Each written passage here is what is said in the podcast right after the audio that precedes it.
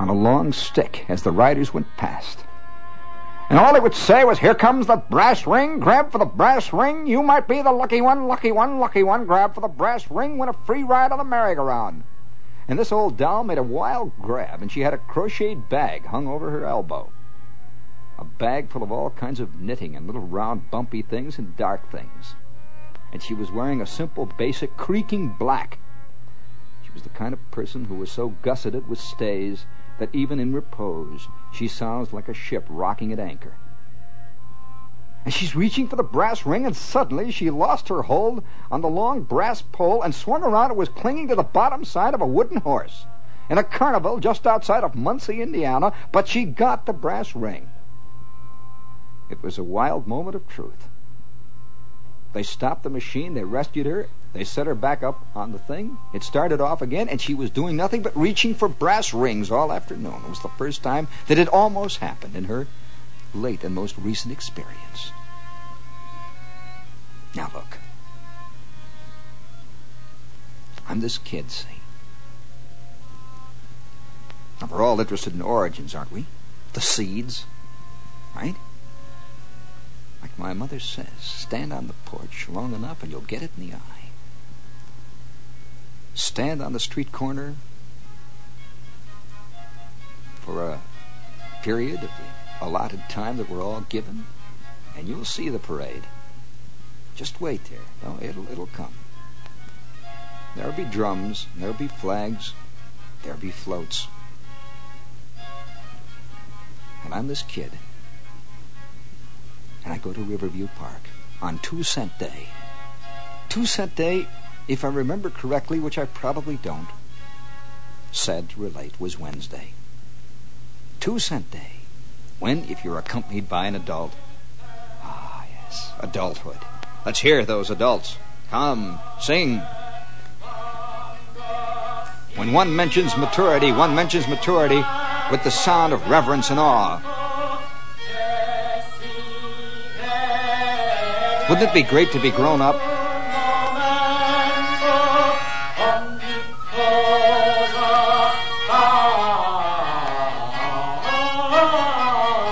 Do you think Khrushchev is grown up?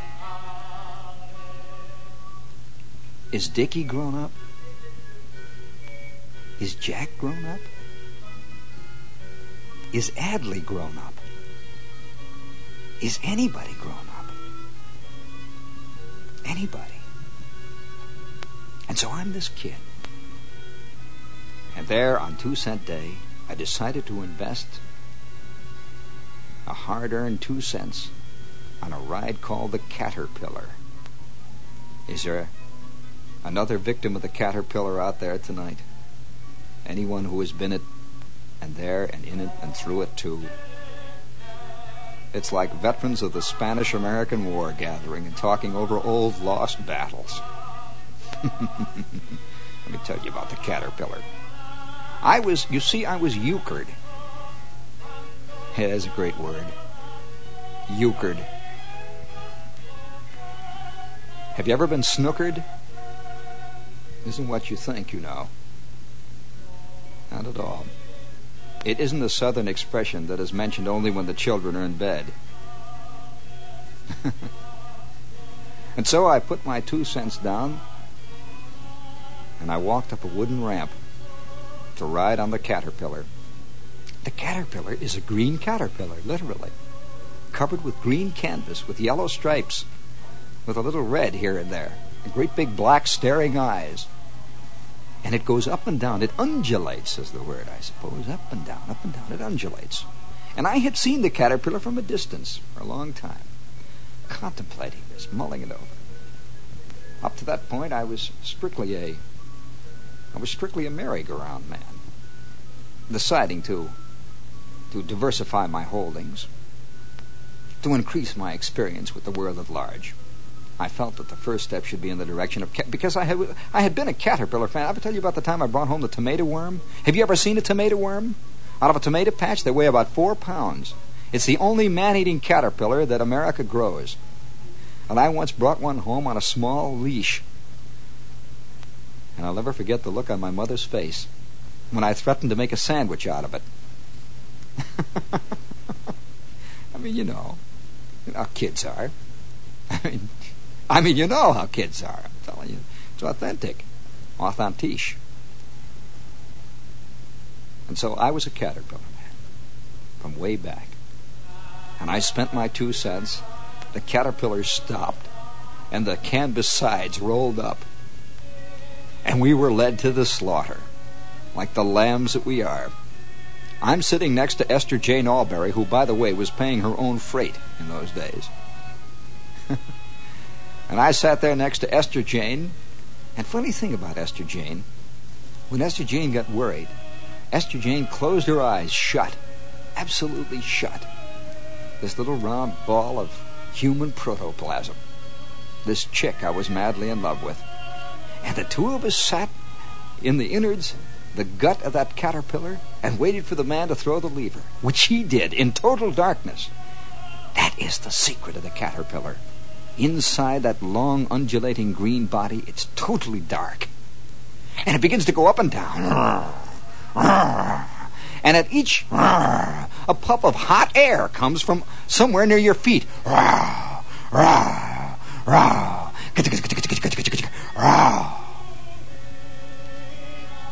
was thrilled. I also will have to wait for the women and children to leave before we can tell you what else I did.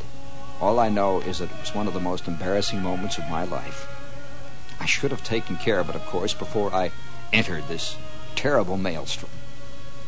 And after the third, ah, I just just couldn't help it any longer, you know. And I walked sideways for that whole night, hoping that Esther Jane wouldn't see what had happened on the caterpillar.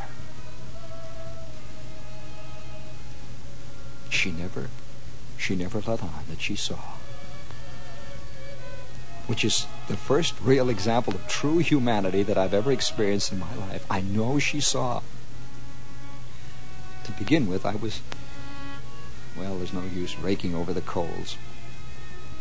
And I, I remember walking sideways, and we, we were going on the Ferris wheel, and, and Esther Jane says, "Are you listening to me?" I said, "Yes." She says, "Well, well why don't you look here?" I said, "Well, I'm, I'm looking at the parachute ride." We kept making left turns all night, hoping she wouldn't see what had happened to me on the caterpillar ride, that which I should have taken care of before we got on. Oh, incidentally, in case you're interested in what happened, it will be mailed to you plain sealed wrapper. You must you must prove that you are over 21. And uh, for those who are lovers of real art studies, there will be yes, there will be 50 50 genuine poses. Stop you crying cause you can't come in. But if you love me, you'll come back again. Esther. what, what, what, what, are you trying to do, all of you? I mean, what's what's bugging all of you? Biba, Biba, what's bugging? What is it? Look, you've come to the right man. I'm here to listen. Come on, calm down. Just, just, just, just, tell me the story gently. Oh, look, look, look, look, look, look, look. You, you, you, just say it right out. Just say it. I can't help you when you're acting like this. I can't. Would you like to open a cornerstone and find a frog there that had been placed in it in 1887? A frog that was still alive? I mean, in 1887, he was alive. Oh. What's the matter? Don't you have any, any romance in your soul?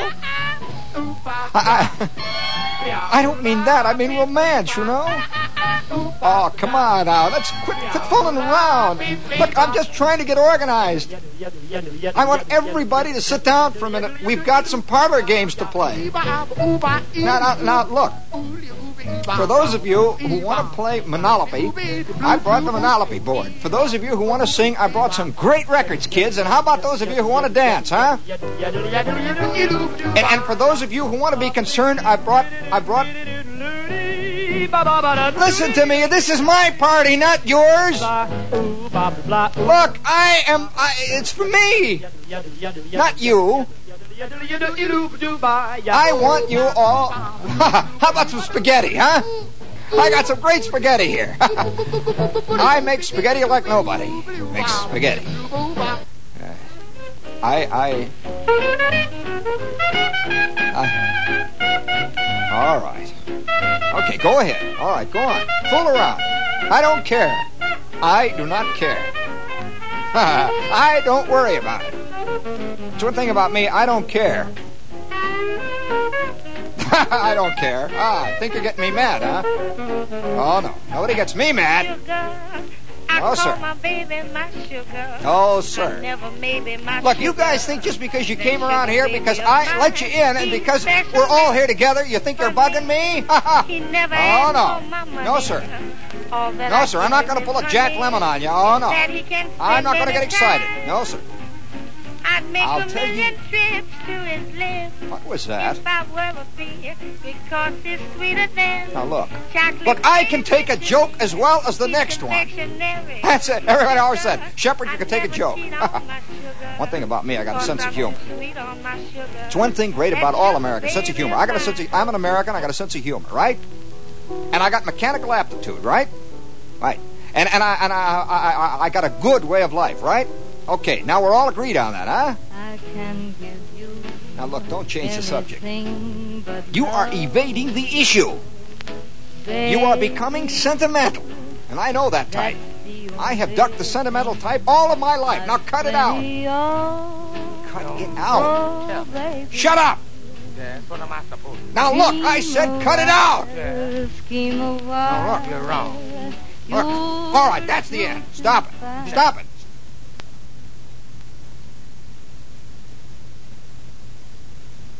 There's this little kid sitting there, and he is wearing a Castro suit.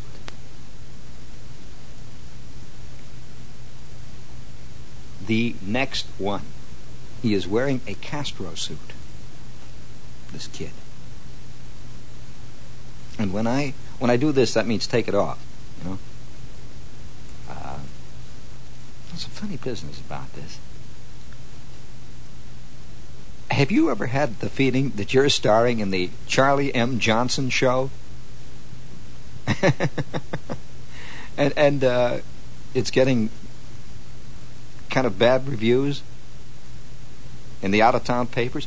You know, it's it's an interesting fact that many of us do have the feeling that we are on an out of town tryout throughout most of our lives, that we are eternally playing New Haven or Wilmington, and that we're afraid to bring the show into town. Because, first of all, there's no theater yet available. Of course, all an illusion. It's, it's all a. It's like those two people I saw the other day sitting in a car, and the car was marked Invicta. Do any of you know what Invictus is? I would suggest you look that one up. There is an American automobile that sports in chromium letters across its bow the simple enigmatic phrase Invicta. I would suggest you look that up.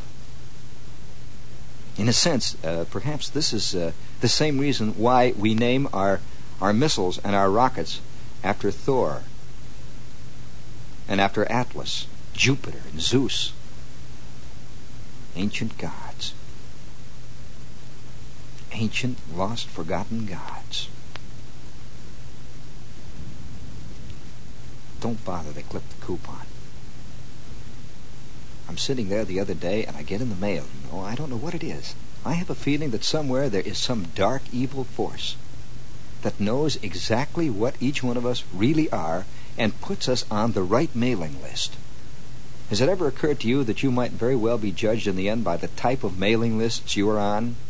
You want to see the mailing list some guys are on. you know, I got a letter the other day that had a postmark that says stamp out obscene mail. I have never gotten any obscene mail. And there was a quickening of interest, a, a quickening of hope for a moment there. I thought it said, This is obscene mail, do not open. So naturally, I opened it up, and it turned out to be just one of those things $300 on your signature only, which in a sense was obscene anyway. How did they know? But, but, but you know, you could very well be judged somewhere, someplace, by the kind of mailing list you're on. And I am on the Prime Patsy mailing list. And I know, I think I know how I got on this mailing list. When I'm about 10 years old, I invested a whole dollar in sending out 100 postcards to every place in the back of G8 and his battle aces that listed please send for free illustrated brochure and sample. I got a sample of interwoven socks. I got a sample lesson on how to fix super heterodynes without any outside tools other than that found in the average home workshop, say like a volt ohm meter. I got I got a I got a sample lesson from the Kansas City School of Fingerprinting. I've never forgotten that one, by the way. I put it to good use from time to time. They were ready to send me a cape and a pearl held pearl pearl handled cane. That came along with lesson two. If you signed up, I got I got a probably one of the best I got. you see, I posed for a short period during my early youth as an art student. And I also posed as one who was well over 21 and who was concerned only with the beauties of the, the, the let's say, the curvilinear form which is to say, the human figure. I was very interested in that type of art. I sent away for many free samples from places that operated out of Hollywood. So, so naturally, I'm on, can you imagine Bernard Baruch on a couple of those mailing lists? I mean, he must have done something when he was a kid that he's never quite been able to live out of, get away from. Can't you see? Can't you see Ike still getting at the White House. He gets letters from J.E. Smith, who keeps saying there is a career for you in radio. That J.L. of Hattiesburg, Mississippi earns up to $4 a year in his spare time repairing TV sets. When are you going to move? I still get them, and I wrote for this thing when I was nine. J.E. Smith has pursued me all over the country. I got a letter from him in Rome. Surely Ike must still get letters from the Kansas City School of Crime Detection. I mean, he must have been a kid once. Of course. You never really escape it, you know. It pursues you endlessly. Endlessly. Yes, they're probably still out there in the darkness. Many dormant art studies. Fifty, count 'em, fifty. Speaking of studies, speaking of dormancy, this is WOR AM and FM New York. Right in the heart of the Big Apple. I mean, this is the center of the universe, right? NY, New York Reno. And we are here, Jack. Just think you could be in uh, Omaha, Utah. Wouldn't that be rotten? I think for a minute you could be in Moose Jaw, Saskatchewan. You could be in uh, Spiros, Greece. Just sitting there, vegetating. You are right here in NY, Jack. The center, the hub, right? The world revolves around us like spokes. We are in the big time. the New York Yankees of humanity. Hmm. Right here where it all begins and where it all ends. In the shadow of the hanging gardens. Right in the old shadow. Is there anybody out there who. Of course not. No one can deny. Right? I'm just sitting here baby, contemplating my navel. Trying to read the message.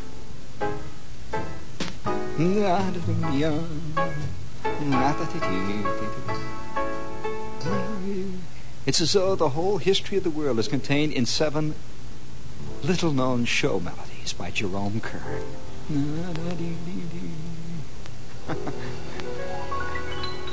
Hold that, Ed, and set it back there is a kind of non-music music that that is just just I'll give you the cue here. That is in one way one of the saddest kinds. It's it's the, let's say it's the professionally passionate. It's the calculatedly compassionate music. The music with the built-in emotional non-emotion that is so much part of New York.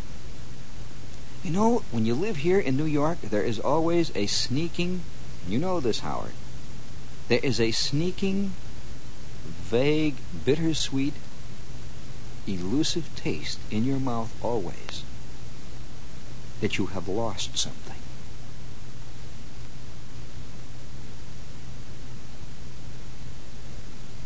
And, and no one really ever stops to say, well, what is this I have lost? It's certainly not the good life of Chillicothe, Ohio. Because the implication there, of course, is that they have gained something that you have lost, or that you had something once that has departed. And this, this kind of this, this, this feeling, this, this strange, elusive quality, is, is, is, is in many ways triggered by the kind of music that is New York music. It has nothing to do with music music, actually. There's no passion in it, really. It's the, it's the uh, professional non-passion of the musical comedy stage. It's, it's the figure of a 47-year-old woman dressed in a 19-year-old type dress, singing about completely unreal children in a Rodgers and Hammerstein unreal thing that touches an unreal chord in the unreal hearts of all of us. It's much easier for the average New Yorker, you know, to weep over a trite Rodgers and Hammerstein lyric than it is to weep over his own family. Much easier. And much safer. I think New York is largely peopled by, by the by the fugitives, you know, in one way or another. Not those who have come to New York, actually, although the feeling is that you have. But you have really scurried away from something to come here. And so this this strange, unmusical music, this this this this peculiar passion of of a of a non-mother singing mother songs. This uh, this this Mabel Mercer who, who, who sings of lost loves that she never had to people who never had loves to lose is, is a fascinating outcropping in the in this mountain, this, this magic hillock that we're living in. And this this music, listen to this now. This is the kind of music. Hey, stop, watch. This is the kind of music. This is this is it. This is it. This is it.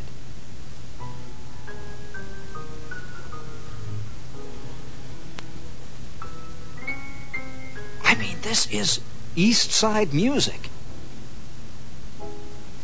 I mean, you can almost taste the ice cubes. You can almost taste the ice cubes. And all that scotch. Listen to this. This is pure East Side music. This is not jazz. It's not Beethoven. It's not Mary Martin. It's only East Side nostalgia. And, what you what you need? No, drinking isn't an important part of this. No, it's just kind of one of the little bits of decoration. The whole picture. I mean, women who sing songs in Leonard Sillman revues about little children. And, and uh, one of the most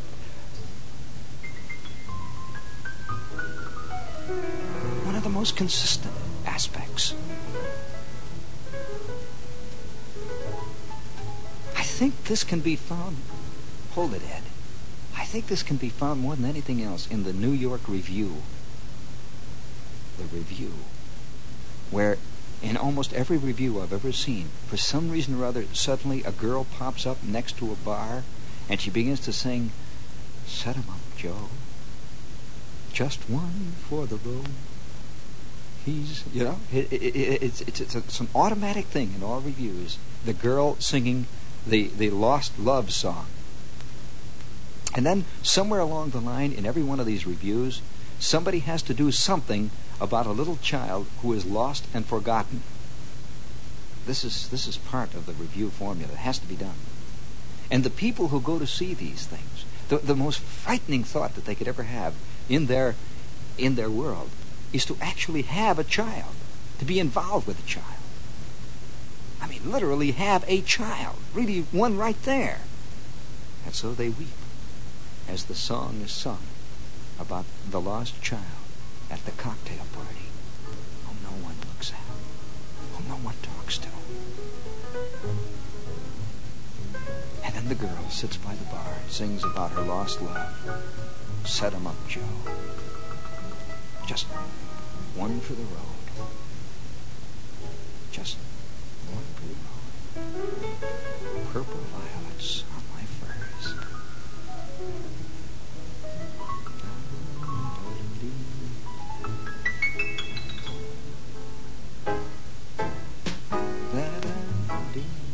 See, the guy is just concluding his set now. He's letting you know that he's about to take a 20 minute break.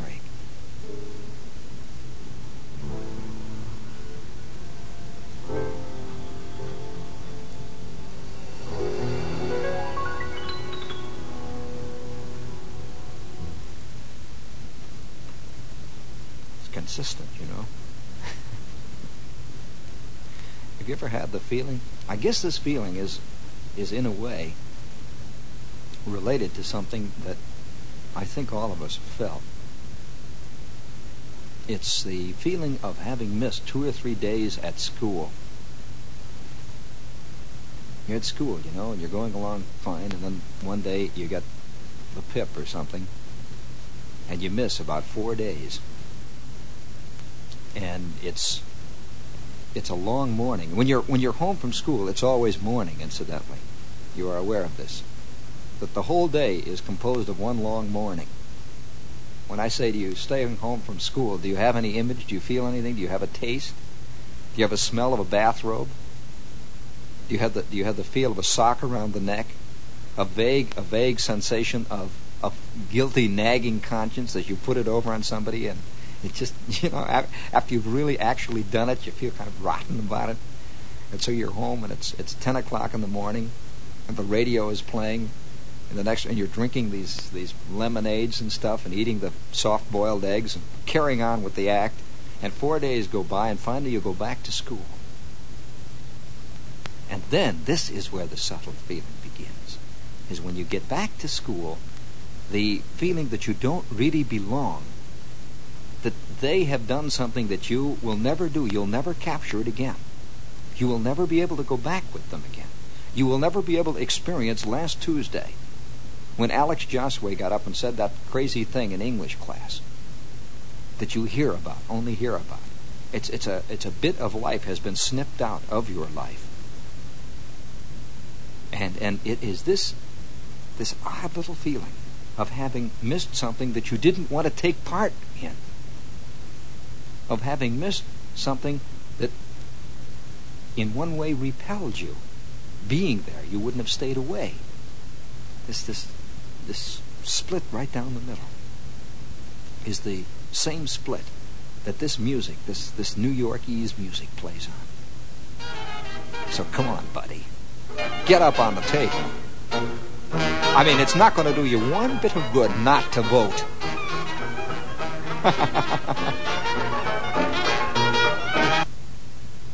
like that sign. It's it's like that sign that I saw the other day, the big sign, see? And it says, I don't care how you vote. And the sign looked like uh, one of these friendly poster type people. He was looking out of his poster and it said, I don't care how you vote, buddy, but vote.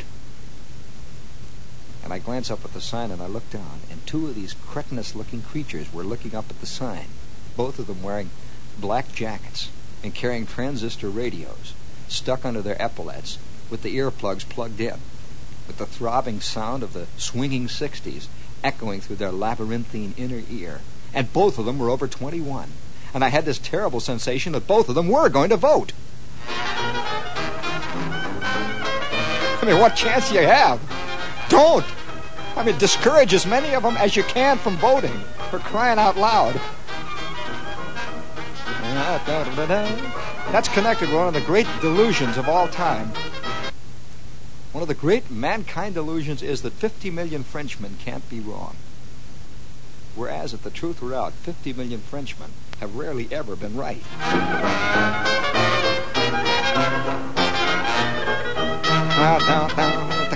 Rock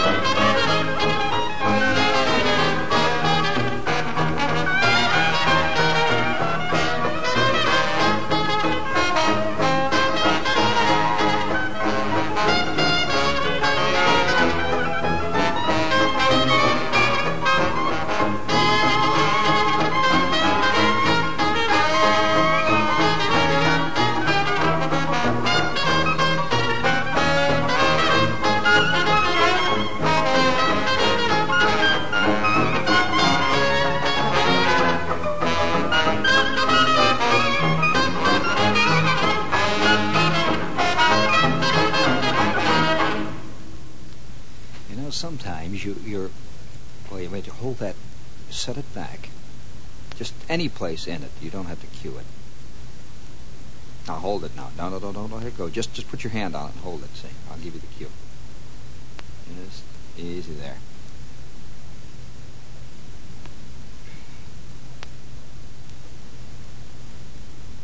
I guess it, it all ties in with trying to say something that is unsayable. You know, that that that all the time we we're going, all the time we're swinging in one way or another.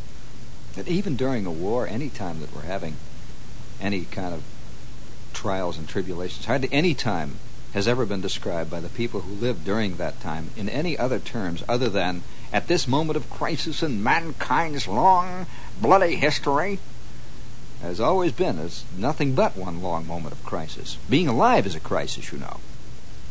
And uh, for this reason, uh, we begin to have the illusion that we are living always in the most troubled times.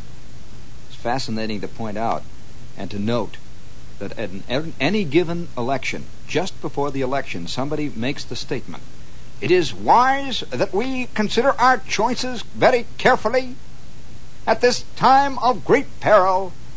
Peril not only to the American people at large, but to the people of all the world.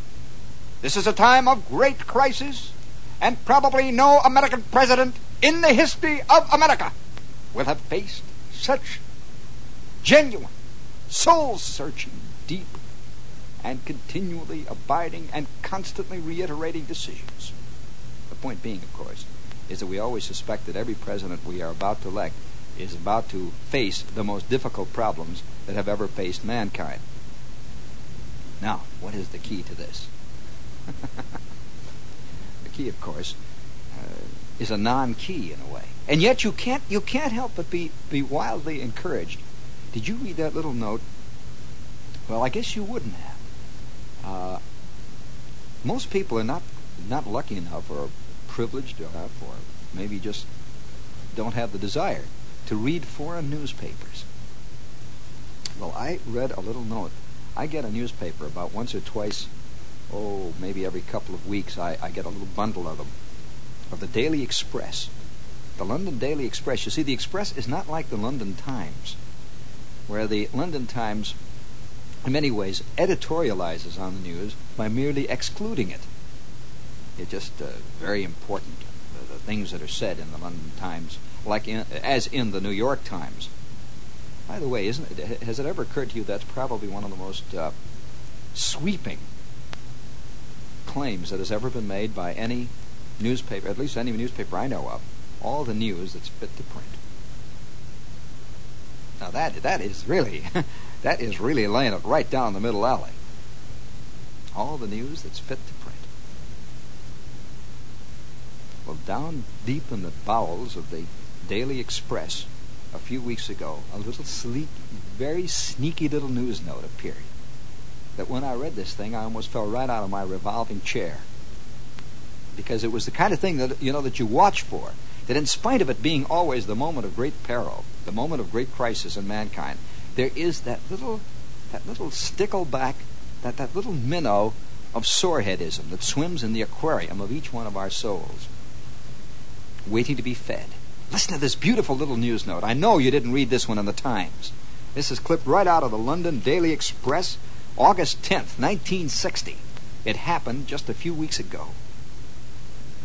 Two bus crews went on strike in East London last night after passengers jeered and booed them when their number 56 buses arrived definitely late.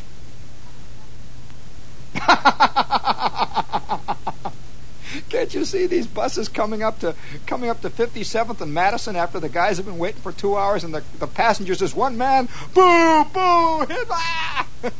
what a beautiful picture. We don't we, we never do this. Listen to this.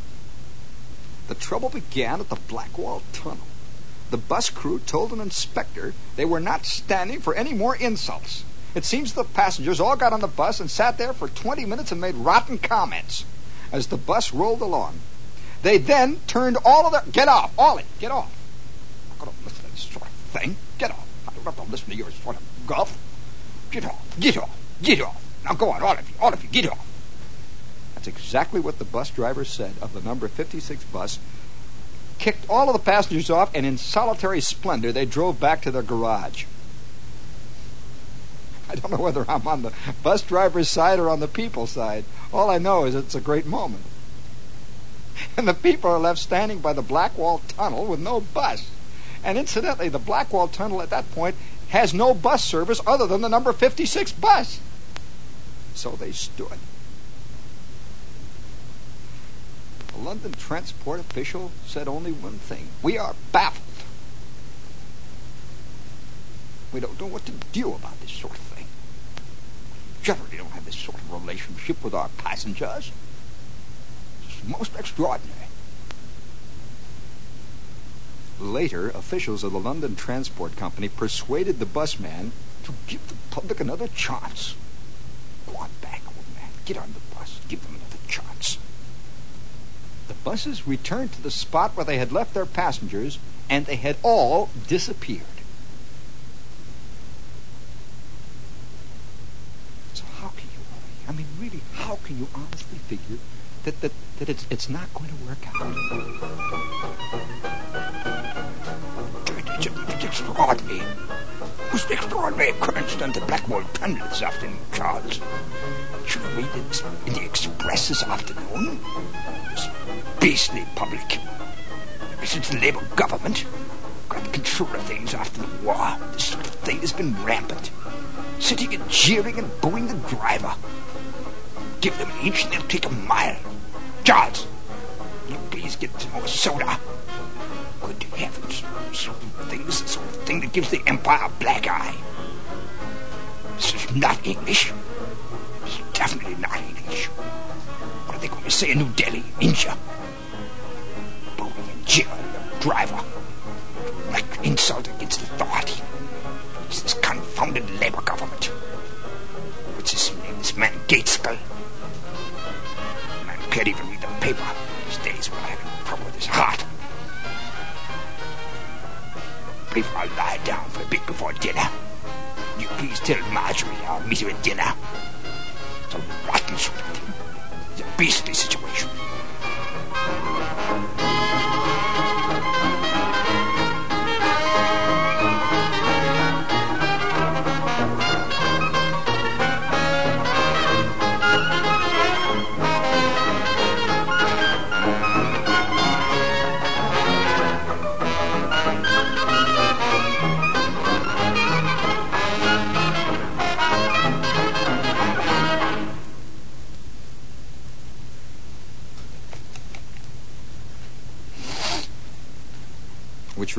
Exactly the, the story.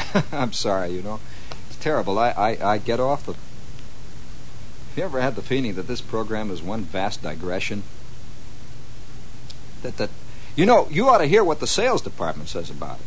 The sales department has been has been has been hoping sleepily against hope that any day now I'm going to straighten up and start acting like a radio people. You know, I'm going to start interviewing people. A happy program for happy people. yeah, it's a it's a it's a far cry. I haven't heard many far cries recently. I heard one the other day on 46th Street that I, just stuck right there in my old kidney.